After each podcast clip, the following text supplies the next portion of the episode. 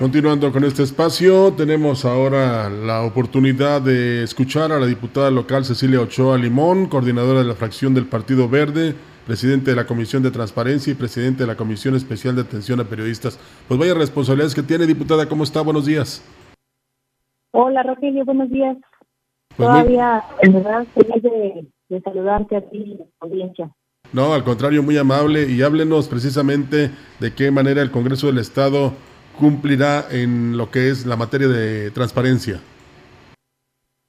Sí, bueno, eh, eh, se están llevando a cabo las reuniones trimestrales con el Consejo Ciudadano de Transparencia. Ahí acudimos el comité y la, comisión de transparencia justamente y de ahí derivan varias observaciones que nos hacen este, todos los chavos que son los ciudadanos y, y nos están observando. Entonces, eh, todas esas observaciones nosotros hacemos llegar a la Junta de Coordinación. Eh, damos puntual atención y atendemos a todas esas eh, observaciones y llamadas de atención. actualmente tenemos un cumplimiento en el 2023 del 100% de, de cumplimiento, entonces no tenemos ningún rezago y en el mes de enero del, del presente año tenemos un 87.5%, entonces tiene que quiere decir que estamos muy bien en materia de transparencia. Eh, por ahí a veces nos hacen observaciones de que no están subidas a, la plataforma. Esta es un, una atención por parte de SEGAIT, entonces, conforme a los lineamientos para la difusión de las obligaciones de transparencia, eh, dentro de los 10 primeros días próximos del mes se tiene que subir la información pero hemos estado manejando toda esta información de una manera correcta y estamos trabajando con los asesores para que todas las actas sean subidas y lo que suban esté firmado. Entonces, hemos estado trabajando muy bien en materia de transparencia porque es un tema muy importante la protección de los datos personales y pues la tecnología hay que continuar legislando en temas de transparencia y que nuestras próximas generaciones tengan ya bien regulado todos estos temas. Entendemos que las autoridades municipales entonces han cumplido con todo lo referente a los buenos manejos de los recursos. Eh, los, sí, porque hablaba usted de, que se ha hecho la revisión y que eh, precisamente no hay rezago. Ah, bien, sí, no, yo hablo en materia del Congreso del Estado. Eh, el, Congreso del Estado, del Estado estamos ah, muy, bien, regulados, estamos tranquilos en cuanto a la transparencia y referente a los municipios si ha habido alguna mejoría eh, en cuanto a algunos municipios. Sin embargo, todavía tenemos rezago por, parte de algunos de los que se exhortó a que eh, presenten algunas medidas para prevenir que la gente, los usuarios se inconformen con las respuestas que se les dan, como poder subir a sus páginas de Internet todo lo, referente a la información de, del mismo municipio o de las entidades y evitar esos recursos de revisión que finalmente pues son los que atrasan todo el proceso de, en materia de transparencia porque tienen que irse a SEGAIP y SEGAIP es el que se encarga de resolver, pero pues por ello hay que evitar con estas medidas preventivas. Así es, eh, sin mencionarlos, licenciada, para digo diputada, para que nadie se sienta, este, ¿hay algunos de la Huasteca que no han respondido o que están en rezago? No, en general sí hay buena respuesta eh, de todos. Creo que eh, mandamos el exhorto a, ciertas dependencias y muchas muchos municipios y dependencias se aplicaron y por ello han estado aumentando sus niveles. De, repente había algunos que no, ten, no cumplían ni con la mitad de lo que es el porcentaje en materia de transparencia y ya hoy en día han disminuido bastante todos sus recursos de revisión. Entonces, eh, la respuesta por parte de los municipios ha sido benéfica para los ciudadanos. Así es, que otros entes de gobierno se auditan y cuál es el estado que guardan, diputada? ¿Qué, qué perdón? Eh, sí, ¿qué otros entes de gobierno son auditados? A todos aquellos organismos que tienen recursos públicos, como la Universidad Autónoma, el Ayuntamiento de San Luis, eh, la Fiscalía, es decir, todos tienen, todos los entes están obligados a declarar cuando cuando reciban dinero de, gobierno.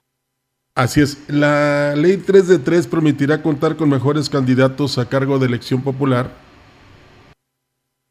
Así es, eh, en el INE y en el CEPAC ya se firmaron algunos de los lineamientos que se deben tener para que las personas que quieran contender en estas elecciones, pues se les garantice el derecho eh, de los ciudadanos en el aspecto de que no sean deudores morosos, es decir, que, que no deben de estar registrados en el padrón que próximamente ya, ya fue aprobado, pero vamos a estar buscando eh, quién va a ser quien expida estas constancias de, de deudores morosos.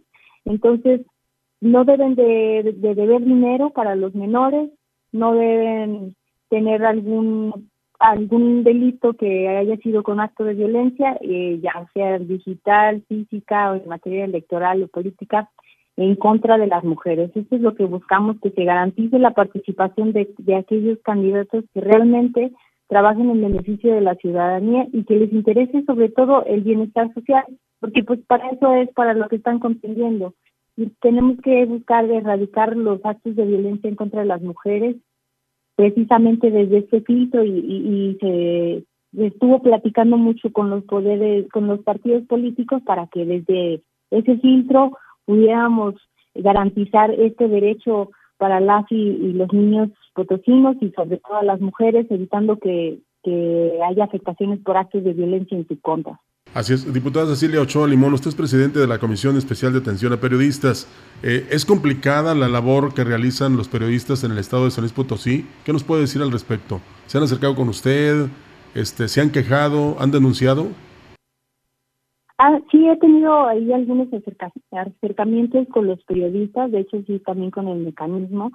Eh, en sí, la labor es complicada y un poco más para las mujeres ¿Por qué? Porque el día de que tienen que realizar algún reportaje, tienen que cubrir algún evento, pues eh, van desprotegidas, van en la noche, van solas, con la cámara.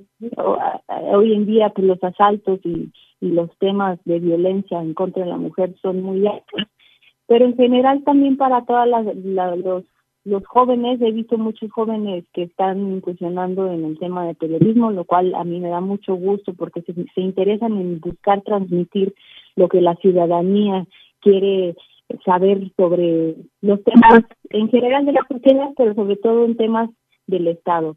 Y es eh, importante que levanten la voz, ya lo han hecho, ya lo hemos, ya los hemos escuchado, he mantenido reuniones con eh, la Fiscalía General del Estado, eh, también con derechos humanos, con la presidenta de la Comisión Estatal y estamos totalmente abiertos al apoyo. Tuvimos por ahí una reunión en CEPAC para realizar eh, tipo una capacitación de saber qué cómo cubrir este este tipo de, temas electorales porque pues ya se aproximan estos tiempos políticos y eh, la respuesta por parte de la prensa sí ha sido de manera benéfica porque nos han hecho saber cuáles son sus sus problemáticas. Entonces, eso es lo que nos enfocamos con CEPAC también para saber eh, buscar que, que orienten desde cada desde cada dependencia al momento de que llegara a suceder alguna cuestión que, que quede fuera de nuestras manos como personas